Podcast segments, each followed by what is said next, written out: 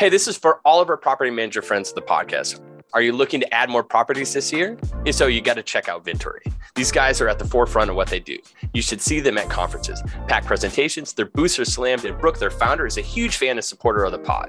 Vintory has built the first and only software and services platform designed specifically to help property managers recruit homeowners and add new inventory to their rental programs. John, these guys are awesome. They can help you pull lists of vacation rental homeowners in your area and then even market to them across multiple channels. From landing pages to chatbots and so many more booking tools, Vintory is here to help you collect leads. Their state-of-the-art CRM with marketing automation can help you easily track those leads and efficiently communicate with them across your entire team. The system can even automatically follow up to your leads instantly. Knowing that your leads are getting contacted right away is an awesome feature. The best part is if you sign up now, you can get a free homeowner marketing list and a free owner landing page. On top of that is 60-day money-back guarantee. Vintory makes it completely risk-free to try it out. They will even send you a $50 Amazon gift card just for taking a demo. To learn more, go to vintory.com/nobs. That's vintory.com/nobs. Or just mention that you heard about them on the No BS Short-Term Rental Podcast.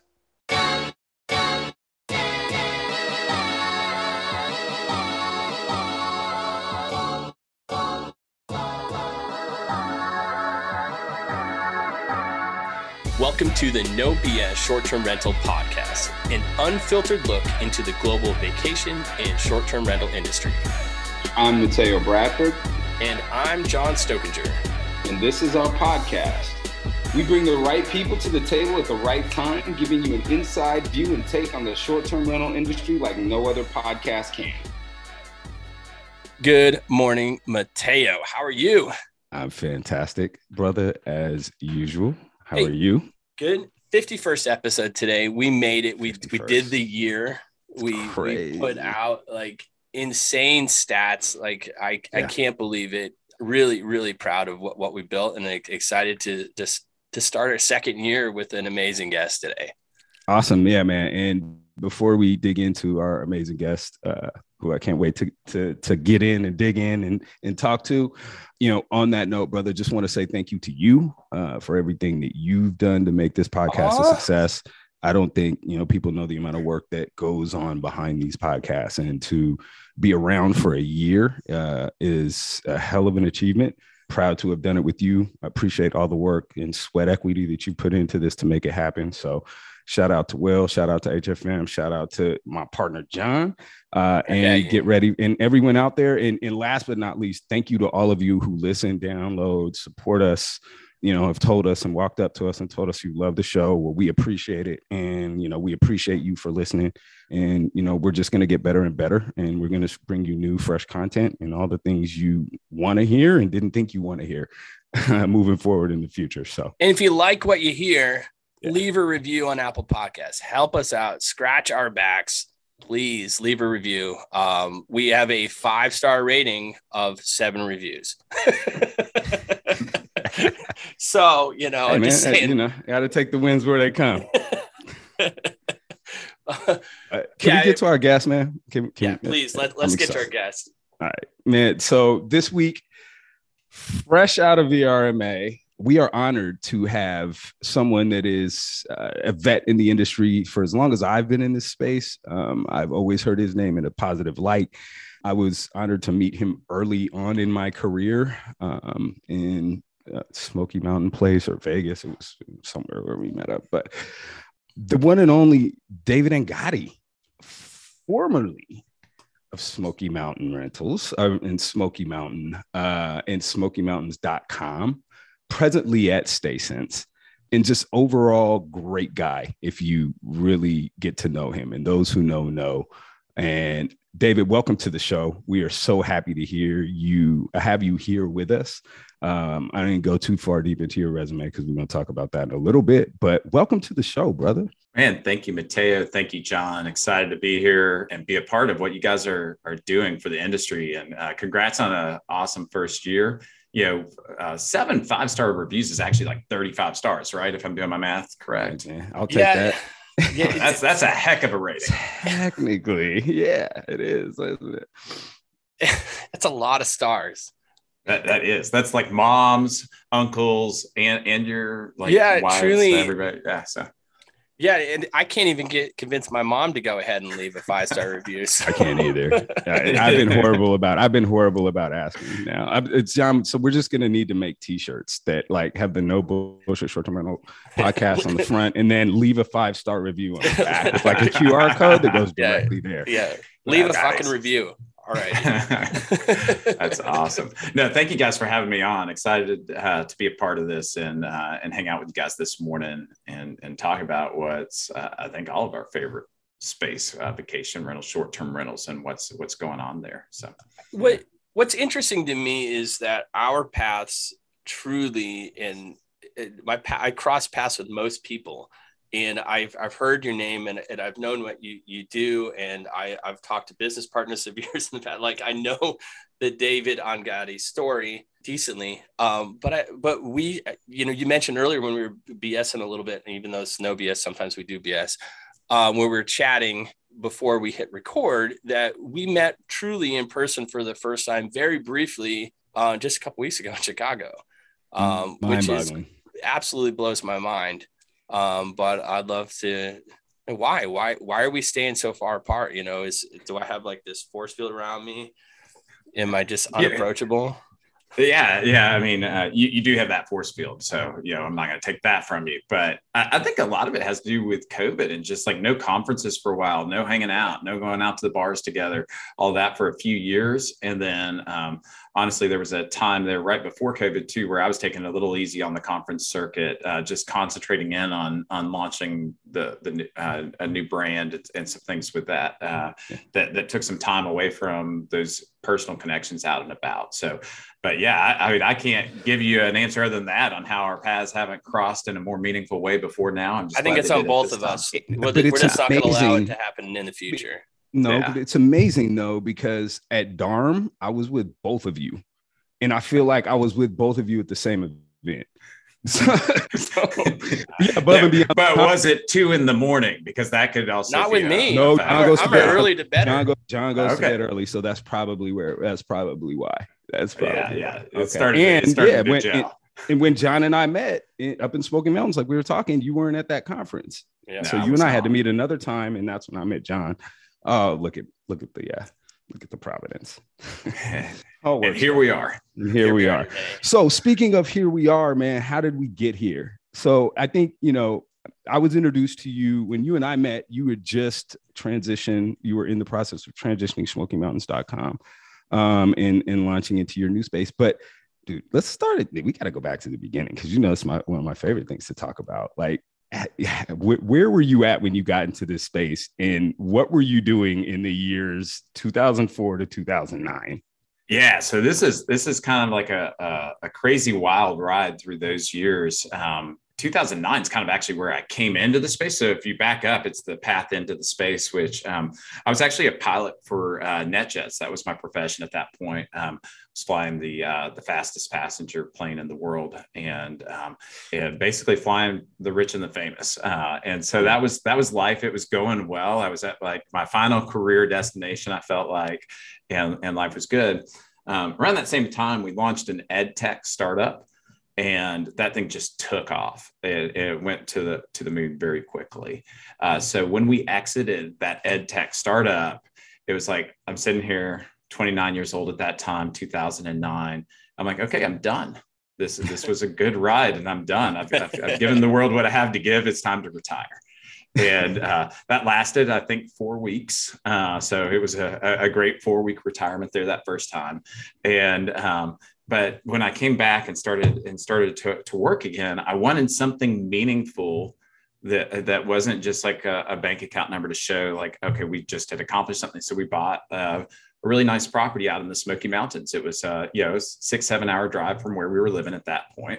I'm like, we're going to have that property. So there's something tangible to show for the success we had, not just like numbers on an account somewhere. And so we went out there, we started to use different property management companies because, I was really afraid of like trying to self-manage or just didn't know the processes, all of that. And I wasn't real satisfied with the internet marketing of any of these companies in 2009, which probably comes as a shock. You know, it was like this set it and forget it pricing. There were three prices, you had your low, your shoulder, and your high season pricing. Right. And you knew it was going to be like a buy three, get the fourth night free. If you were further out, then it'd be like buy two, get two free as you get closer. It was like the early days of yield management kind of. And right. None of them did a great job.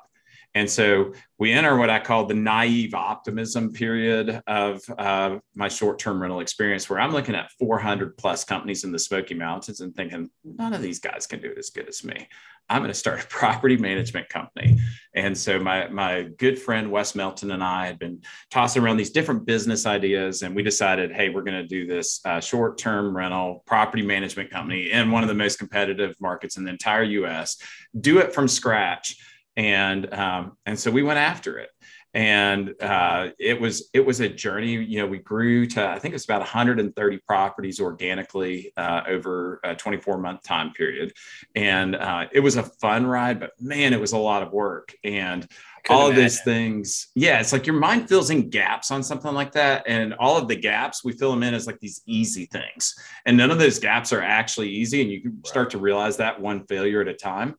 And, you know, a couple of years in, we're both Wes and I are looking at each other and it's like, this isn't what a couple of tech guys are cut out to do. You know, we're meeting with the city and engineers and permits and, you know, all this stuff that goes into property management, owner meetings constantly, like where, you know, there's a stain on the carpet. It doesn't matter that we just doubled your revenue over last year. Let's talk about this stain right here in this one spot. Right. And, you know, it's just like, wow, this isn't really. We could do a whole episode just on owner meetings.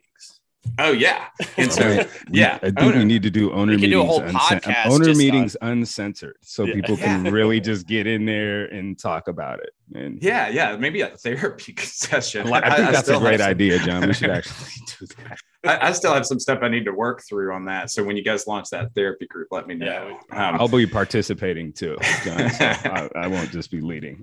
Definitely. But you know, it kind of started to set us up because we really learned that side of the table really well. I'd say more than most OTAs or listing sites, because we sat in that seat for an incredibly hard couple of years. And so now when all of a sudden a property management company we're dealing with comes to us and says, hey, this listing's showing up incorrectly on your website, you know, I understand that's not just like an inaccuracy. This is a highly emotional, like, undercurrent that's happening in the background of an owner wearing out this property manager that's then coming to us and then saying, we need this updated. And so like, there's this better understanding, a more holistic understanding of their side of the table from that. So I want to give back that experience for anything. However, we did move past that, and we divested the property management brand to VTrips and Steve Milo. He and I are good friends to this day, you know, and that was a fun experience handing off all of the headaches to him and getting paid to hand off those headaches to him, you know, and, shout out to Steve. Yeah. And he's done a great job with it. He's kept most of those owners and even staff members from that time, which that was in 2016. Yep. Like any good acquisition, it had its wrinkles right up to the end. And the Gatlinburg wildfires actually tore through town the night before we were supposed to close. And so Wes mentioned this. I remember this when we were talking we had Wes on, I don't know, maybe 6 months ago now. And he mentioned this. This is insane. Yeah, so it tears through, and like we thought the deal was going to fall through over that. Ultimately, it still goes through, and made us even more thankful that for the relationship with Steve, watching him take care of our owners afterwards, and help the owners and help the staff following that. So that like kind of takes us up to like, okay, now we have this micro OTA, this niche OTA in one market, the Smoky Mountains market. And from there, we had this brand that we built because we only divested off the owner contracts, not SmokyMountains.com, the domain and the content. Mm-hmm. And so we built considerable value as a brand at that point. And so we basically then started to onboard property management companies and grew pretty aggressively in that market for a few years. And, you know, during that time, we started to realize, hey, we have something that we could duplicate into other markets. And that's kind of the story of how we hop into StaySense eventually, because as we launched Florida and Hawaii, it got really confusing to a property management company to tell them, hey, why don't you go ahead and opt into Smoky Mountains and we'll distribute your properties down to Destin. Yeah, that just doesn't make any sense. So StaySense almost became like a holding company, if you will, or an umbrella over the multiple brands down below it there. So, but yeah, that's the very short version of the story. What I would say is we've done a lot of things that are really cool in marketing along the way, really cool with people along the way. And then, just some wild things that I would have never seen coming. Like I ended up developing a neighborhood of purpose-built homes with a guy in the Smoky Mountains market. We built like 35 homes together out there. So we've done a lot of these like little things that actually round out like my understanding of the industry, because like now I'm sitting here, I've been a property owner with property management companies. I've done rent by owner. I've been a property management company. I've been a developer of purpose built. And now I own multiple, niche OTAs. And so it's like, I feel like I've touched almost everything but housekeeping at this point. So that's next, but not. Yeah. So it's Jeremy, been a fun ride. Look out. Yeah. So it's interesting. I love that. And I love this because this is my shared personal experience. And, again, if you've listened to this podcast, I say this all the time, theory versus application, right? And especially the value of that from someone that is also creating tech, creating, platform, like creating tools to, solve problems in real world time. Right. And the understanding that you get from being hands-on. And it's interesting to see that webbed approach to like each aspect of the business, the building, the managing, the tech, the platform. Like, I don't think people understand the value. Well, I mean, I think they do theoretically, but not really, again, I think we would have more advancement in our technology and in our products. I think they would be more valuable if there was more of that experience driven into that, right? If more of the people who are actually creating this stuff were actually continuously hands-on in a way that they knew these problems quicker. But yeah, I love that approach, man. For sure. Yeah. So every year, like at the end of the year, I try to write down the biggest thing I learned in the past year. And I think it was in 2019, happened across this thing called Kruger Dunning. Not sure if you guys have heard of that before, but basically it was these psychologists, and they did this intense survey of this group of people to basically grade people on their knowledge versus their perceived knowledge. And it's a fascinating study. Highly recommend going and reading it. It applies to like everything, but like a really common example is that Monday morning, like coaching of the NFL teams, like, oh, I would have done this if I were the coach. Nice. And it's like, and people honestly believe that they have a better capacity to understand this game than the coaches and the analytic coaches and the people that's poured over tape for several hundred hours, than the person that's the experts. So, Monday morning, people go back and look at that. And we have that in our industry too, like where people that don't understand those knowledge gaps just fill in those knowledge gaps with expertise that they don't actually have. And that's really what Kruger Dunning is all about. It's like this idea that sometimes you don't know enough to know what you don't know, really, is it in a nutshell. And that like kind of coming to grips with that as I matured in the industry and felt like I knew less about the industry as I knew more about the industry was an important thing to understand. And it kind of speaks to what you were just talking about a second ago, Mateo, of like, hey, that multifaceted experience that each of us have, we bring that expertise that maybe other people don't have. And like, how do we share that with each other? It's through mediums like this, doing these podcasts where we're trying to soak up that information and really understand that other side of the table, the other side of the coin. It's like, it's so important in any business, but especially short-term rentals when we're dealing with like multiple two-sided marketplaces, layered on top of each other, and complexities of non-standardized products, with all these different types of employees to make this whole thing go. Everything from like high-level tech employees all the way down to part-time labor at, a laundry facility that scales up and down based on demand. And then you think about all the different stakeholders along the way, all the different profit holders along the way. And this is like a business class nightmare to even like write a paper on this, much less live it. So, yeah. It's insane. I thinking about about this just kind of makes my mind boggle. And, you know, and that's where, you know, Mateo, and obviously you've lived both sides of it. And I haven't had the opportunity to do that. I have worked in multiple different sides of the vendor side of the space. So I've seen different angles, you know, from payment processing to marketing, to, you know, PMS, to now to, you know, the OTA side of things. But it's, you know, I will never have that working hand knowledge of what, you know, say, you know, being a property manager and understanding, you know, that side of things. And, but that's where this podcast is so like super, super valuable to me, is I've had the opportunity along with Mateo to speak with 50 of 51 now of some of the brightest minds in the space, and really get to dig deep and dive into all these things and understand. I think I have a greater grasp and understanding of most, but I still don't have that practical hands-on yet.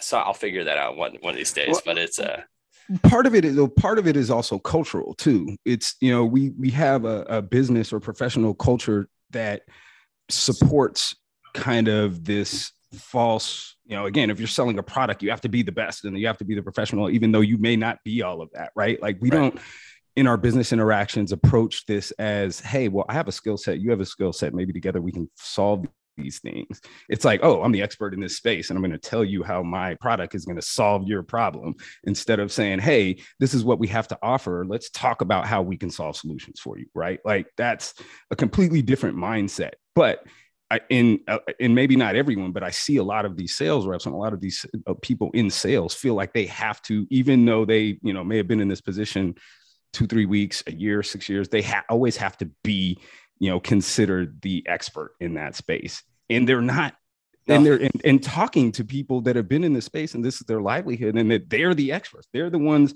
that have the knowledge, right? Like they're the ones that have the real life experience and the knowledge. And I don't know, I just feel like it's a cultural thing.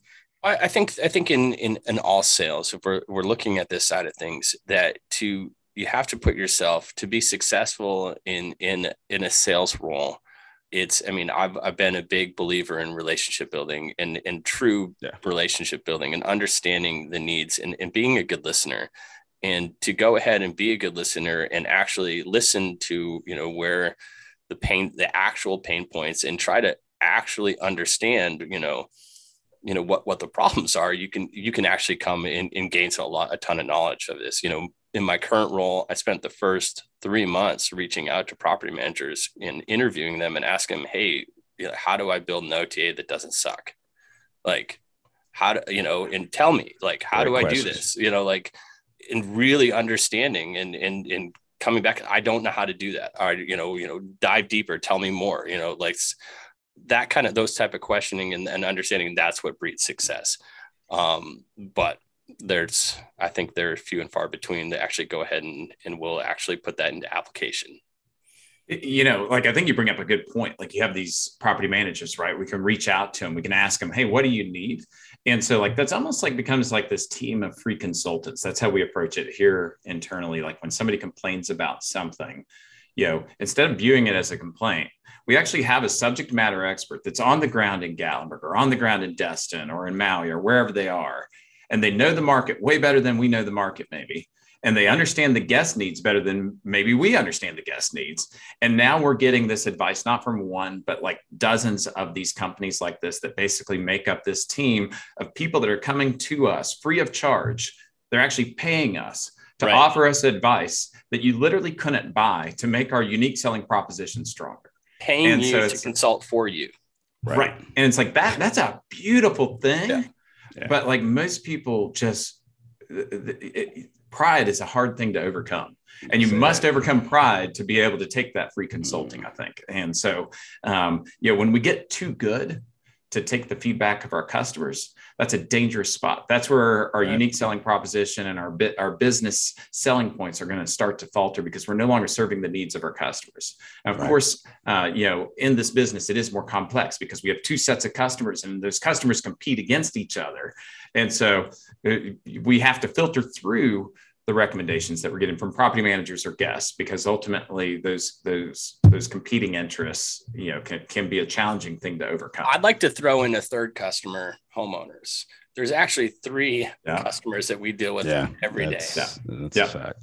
Yeah. So like the way we explain it to somebody that's new to the industry that starts here is like, we have two sets of customers. Our customers have two sets of customers. And so like, basically we have that downstream final customer, that's the homeowner.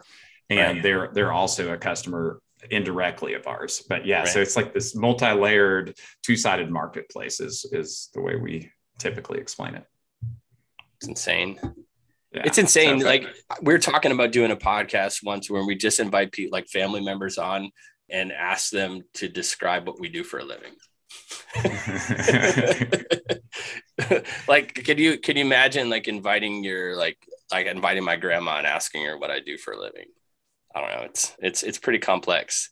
John, I'm sure you could figure, you're a great communicator. You'd figure out a way to tell her that one of the oldest businesses in the world, right? Short-term renting, which has been around since we've been staying in, you know, structures. I don't know, maybe they rented caves out or I don't know, whatever.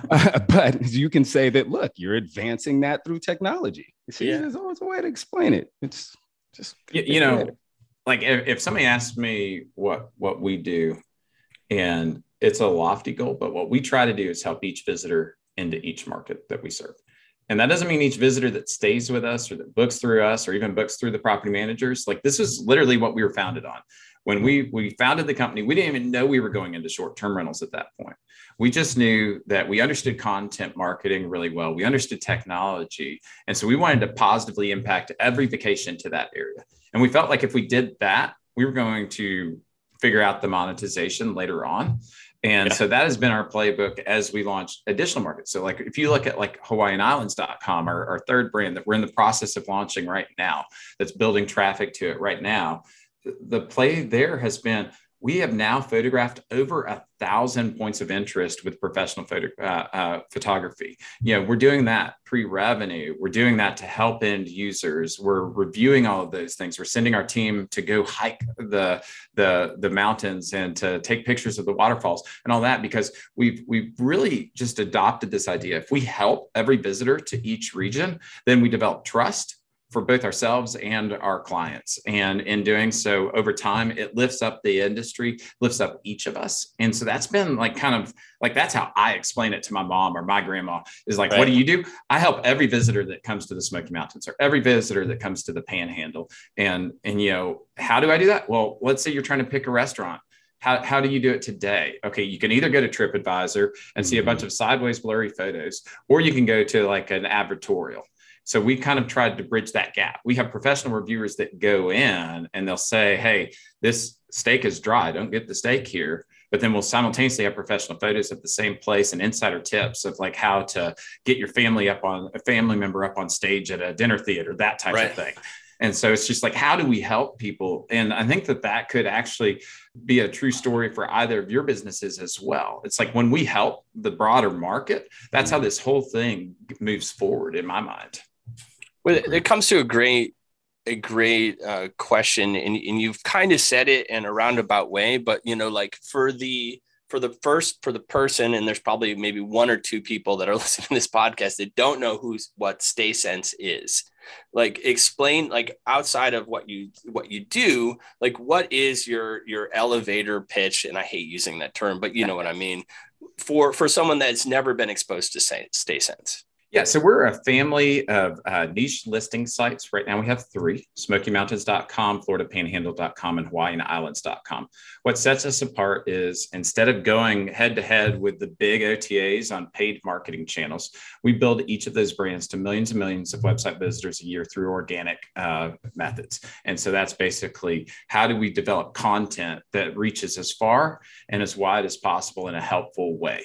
And in doing so, we will then inevitably be in the conversation when it comes time to book a property as well, whether somebody's searching Gatlinburg cabins or whatever the term might be. They'll see our brand raised to the top, oftentimes even above Airbnb or Vrbo or any of the other big players that are out there, Hopper, whoever. You know, here we are, we rise to the top. Right. And And then it's, and that's how we monetize it ultimately. But like, if you go like on our page and you search something like Chimney Tops Trail, and you see cinematic videography and photography and these words on the page that tell you exactly what to expect when you go to Chimney Tops Trail, there's no ads on that page. Even that page is there to help you. But in doing so, we naturally start to attract this traffic that's repeat visits to most of these destinations we're in, links and search engine authority over time, which then builds up the monetizable side of the business. Really, I want to. The interesting fact you mentioned Hopper, and I hate why I love talking Hopper, but of course you do. No shameless plug here. But the interesting thing today. You'll never see Hopper competing for marketing dollars, because that's not where we're never going to go in and do paid search. That's not what we're doing. I'm not going to say what's not what we're going to do in the future, but that's not what we're doing today.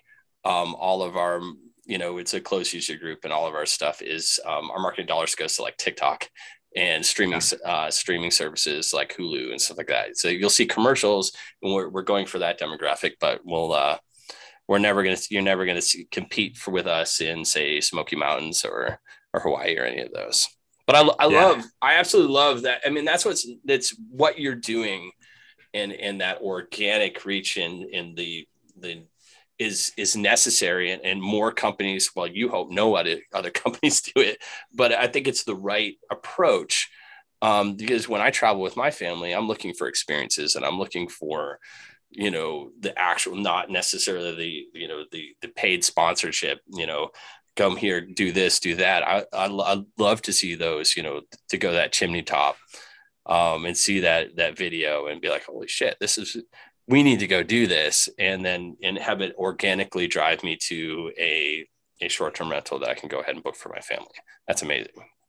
Yeah. And so like one correction there is I wish everybody would do this. Like it's not, I really, we talk about the rising tide lifting all ships, and I really believe in that to the extent. When we were brand new in property management, there's a company in the market, Cabins USA there. Mm-hmm. They were huge compared to us. We had one property at this point. And Chris Lacey, who was their VP of marketing at that time, he reaches out to me. He's like, hey, I saw your writing on Search Engine Journal and Moz and these different things. I'm excited you're coming into the market. I have these SEO challenges I'm trying to figure out on this website redesign. I'm guessing the answer is no, since we're about to be competitors, but could you help me with that? And I ended up meeting him for coffee and providing him some guidance via email. And it's one of those things where it's like, no, like the enemy wasn't Cabins USA at that point. Like this was in like 2010, right. 2000, or no, this would have been 2013 at this point. And the enemy wasn't Cabins USA, it was the hotels. Like mm-hmm. when you looked, it's like, I wanted Cabins USA to develop like a great website and give users great experiences in the market, because I knew they'd be back the next year. And if I took care of them that year, then they might be over to VTrips the next year, and then back to Chris the next year. And it's like, we all need to take good care of these people. And when we do that, like, we're going to see this space continue to expand. It's like the competition, I think, at some point it's going to become each other, but I don't think we're at that point yet. I think we're at a point where we're still just like expanding rapidly. And so I mean, right now the competition is, it's regulations. That's our competition right now. And it's big pockets that are, spurring up these things. And maybe it's still hotels because, they have the deeper pockets, and they're, look at Honolulu right now and what they're dealing with, which is absolutely horrible. And that's just one of dozens of across the country right now. I don't think we're going to overcome that. As awesome as like $465,000 that was raised like in a few minutes is. It's like you look at the amount of money the hotel lobbying groups have, and then the different OTAs have. And they're aligned more with hotels at this point, unfortunately. It's like, we're going to overcome it with really positive experiences for end users, almost like Uber did. It's like, make these people want this so bad that we basically have an army of people acting on our behalf. And then we use the $465,000 to mobilize that army, not to go like buy off politicians like the other side's doing, but rather have like a whole army of people that are leaning on the politicians and helping with the change that has to happen. So just my 2 cents. No, that's what this is about. We want your 2 cents. But I mean, it's worked. Yeah. It's worked in other industries. And it's like, that's how we're going to win this. Like we have to have fanatical customers that will go to bat for us. Like, otherwise, like the hotel industry, you know, it's much more consolidated than vacation rentals are. And they're going to be able to have a louder voice due to that consolidation and then the deep pockets that each of those voices has. Do we get to a point where we're all in the mix together? Are we ever going to be the big bag of Skittles? Like that everything in terms of hospitality, right? Like where we're all considered and maybe even have some commonality. Like, do you see that happening? Is there always going to be this us and them? And I guess so. Yeah. I mean, we haven't reached that in our small slice of hospitality. So like, if we can't reach like that unified voice on just short-term rentals, then it's really hard to think about us being able to reach it with hotels in the mix and other things in the mix as well. Well, it seems like hotels are adopting it, right? Like hotels seem to be, it seems like hotels are taking on aspects of what we do because of their situations, right? Because of the place that they find themselves in right now, right? So, you know, you have condo hotels now, boutique hotels that, you know, the more they mimic or operate like short-term rentals, the better they seem to do, right? Is a data shown, but you see the hotels doing that. Are we, does it get to this place where we're this Venn diagram and there's this space in the middle where, or is it always just going to be that? Will we ever be under one umbrella? Or will we always just kind of coexist in this little hybrid space that's flexible and works with whatever way the wind blows? Man, it's a tough question. I think like, when we think about the practical implications of your question, what you call out there, condotels or even traditional hotels like the Hilton in Chicago, where we had the VRMA conference at, I got hit with an email. I don't know if you guys saw the same one. And basically they have a vacation rental within the hotel. Yeah. And they hit me with messaging about like, hey, why stay, you know, at a vacation rental? Like this was after checkout when we have like this 4-bedroom place with daily housekeeping and all the advantages more or less of a vacation rental and of a hotel. And so we're going to be hit with that. So how are we going to respond to that? I think that's like the first takeaway from your question, but yeah, they're absolutely going after us. And like you take markets like Vegas, the condotels there, whether it's Palms or MGM or all of them. So we actually own a unit in the MGM there. And so it's like, you can see like, okay, there's this marriage happening slowly in some of these urban markets, especially because of regulations. And it's like, they're able to get through some of that regulatory red tape because they are the hotel lobbying group. Yeah. And so like you start to look at something like that, maybe that's part of the path forward is aligning kind of like what you're talking about, all under one umbrella. You know, this is like, you know, yeah, but it's interesting because and that's nothing new though either. Though the W's been doing it forever, right? You got the resident at the Four Seasons, like living in hospitality, coexisting has been in short-term, even short-term letting, right? Like even in you know, traditional commercial real estate, multifamily real estate, they short-term let. They have in-law suites in those buildings that are furnished that they rent out. You know, it points at a time now to a very more directed kind of audience. I get it, but the model's been there. We've seen different models that have worked and that are continuing to work. And I don't know. I just think it's very interesting. I think we're going to see more of that. I think, especially with cities like Atlanta, where there's a lot of very high-end, nice multifamily real estate that's just sitting there and occupied, and it's not viable for, you know, housing for everyone. So what do you do with that? I mean, we have some of that happening here in Nashville right now, and it's not going to shrink as a percentage of the market. That's for sure. So, yeah. No, I mean, I think the scary thing about it is, you know, it's all coming together one way or another, but we're not necessarily all playing nice together.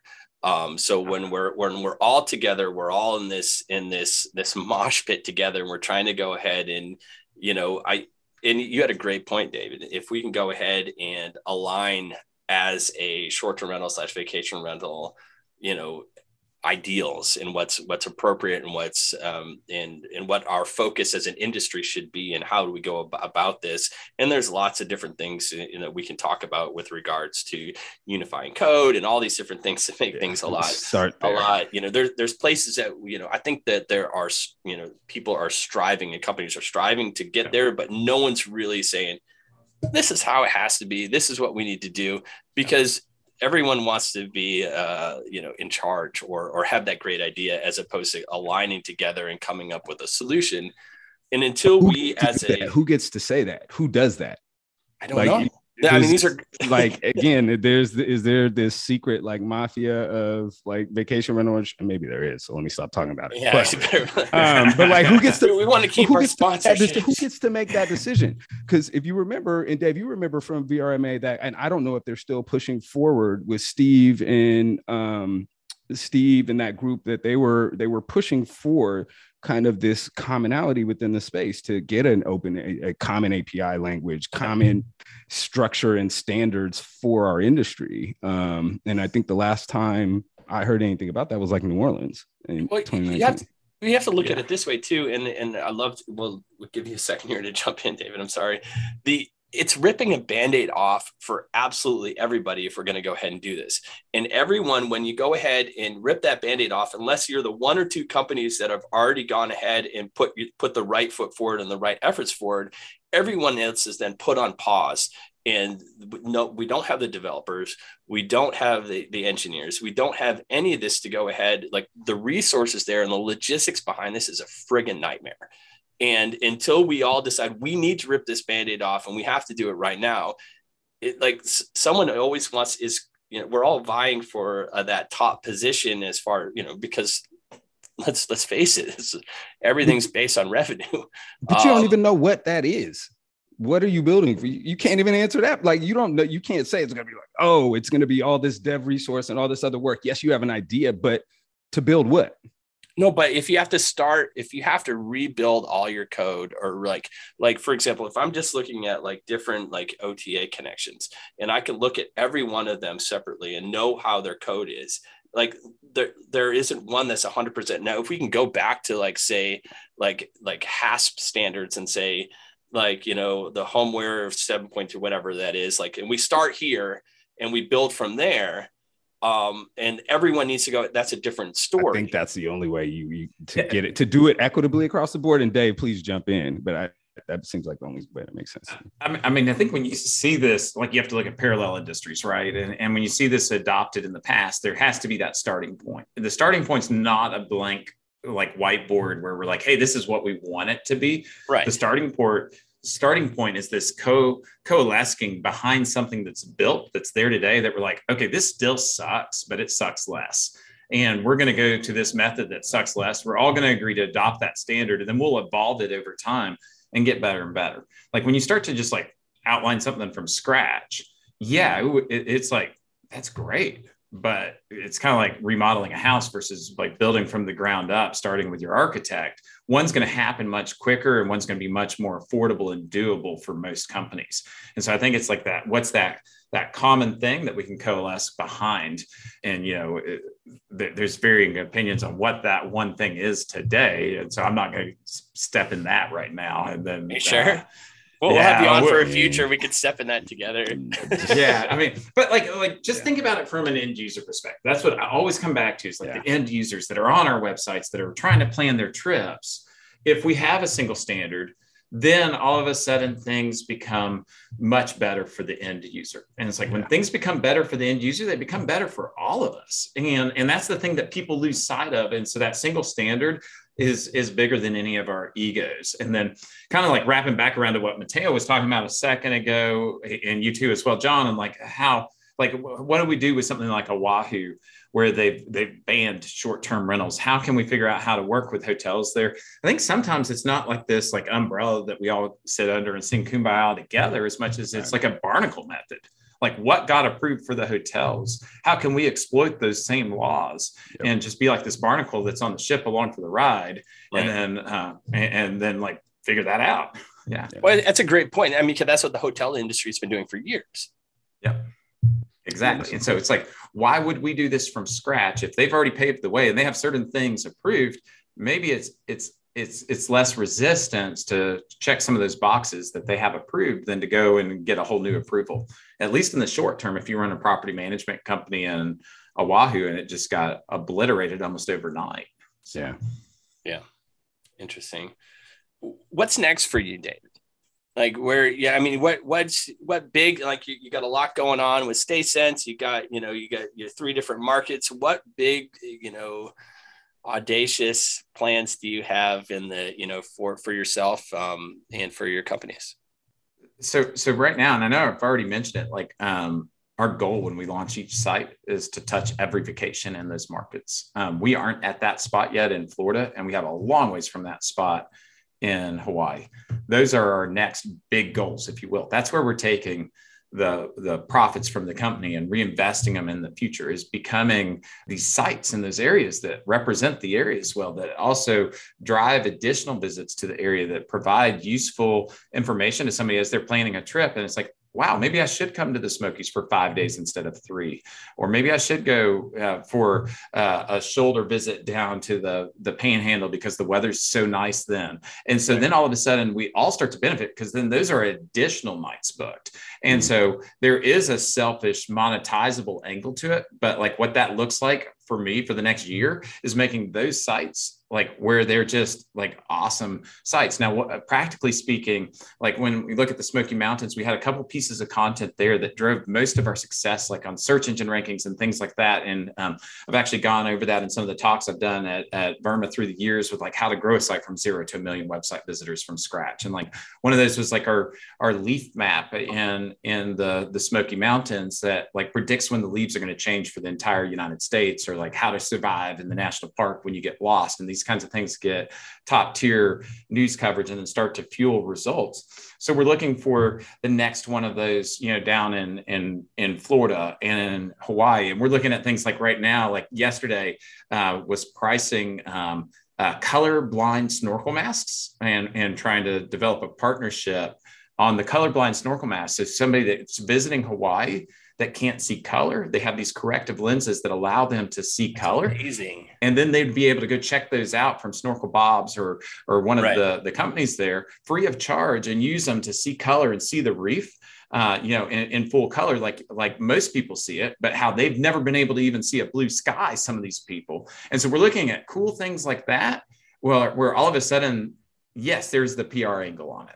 But yes, we're also positively touching the vacation of that family that has the colorblind individual as we're building the PR and as we're building the brand up in that spot. So those are the kinds of things that drive me, that make me tick. Like, how do we do those like fun marketing things that actually change lives or change vacations? And ultimately we want to keep doing this. And we have our like plan for world dominance, which includes like 1 million listing sites eventually and all of that. We'll see if that happens. But right now, like the focus needs to be on like doing that for brand 2 and brand 3 to then fund the future eventually. Have you met Lorraine Woodward yet? No. I'm going to make that introduction to you. You guys definitely need to meet, because she was on the panel with us, and she is, if not going to be the expert in like accessibility travel. We'll talk about it off air, but I'll shout out to Lorraine. I'll definitely connect you guys. Fantastic. Because what she's doing, that's awesome. Yeah. And then like accessibility travel right there is another, like to loop back around to that standard API. Like how do we let a listing site know that this is accessible or mobile friendly, even if it's not fully accessible? Because sometimes that's good enough. If grandma can make it up 2 steps to the main floor and then be part of the vacation, it doesn't have to be a ramp. But like, how do we communicate these things to end users where grandma wants to be part of the vacation and like, the family wants grandma part of the vacation. And so like, we need a way as like, Hopper or SmokyMountains.com or whatever listing site to be able to help grandma understand that she can be part of the vacation in the same way she is when they go to a hotel. And like, that's a whole different like ball of wax there, but it's one little small facet of this need for this like standardized API eventually. Well, it's not even grandma. What about the people that's their everyday life, just regularly and don't go on vacation because they can't. No, I mean, my sister grew up in a wheelchair. So it's like, I get it. It's like, there's things you can do and things you can't do. And that's just kind of like the world of that life. And and like, we can help make that world a better place. And in doing so, make the whole world a better place and our businesses better. Well, David, thank you so much for joining us today. It's been an absolutely amazing conversation. We could go on forever, but we should probably go ahead and put a pin in it for today. 51st episode. If you're liking what you're hearing, go ahead and please leave a review. We're looking for our 8th review. I'm just kidding. Listen, like, subscribe. And Dave, we're gonna have you back, man, too, because you know we just scratched the surface, brother. You know, and I love your vision. I love what you do. I love that you walk it how you talk it. So we'll definitely have you back on, man. And you're a friend of the show. Get your hat, but you're welcome anytime, brother. Man, thanks for having me on. Pleasure speaking about short-term rentals with both of you guys. Thank you for what you're doing for the industry, and keep up the good work. Thanks.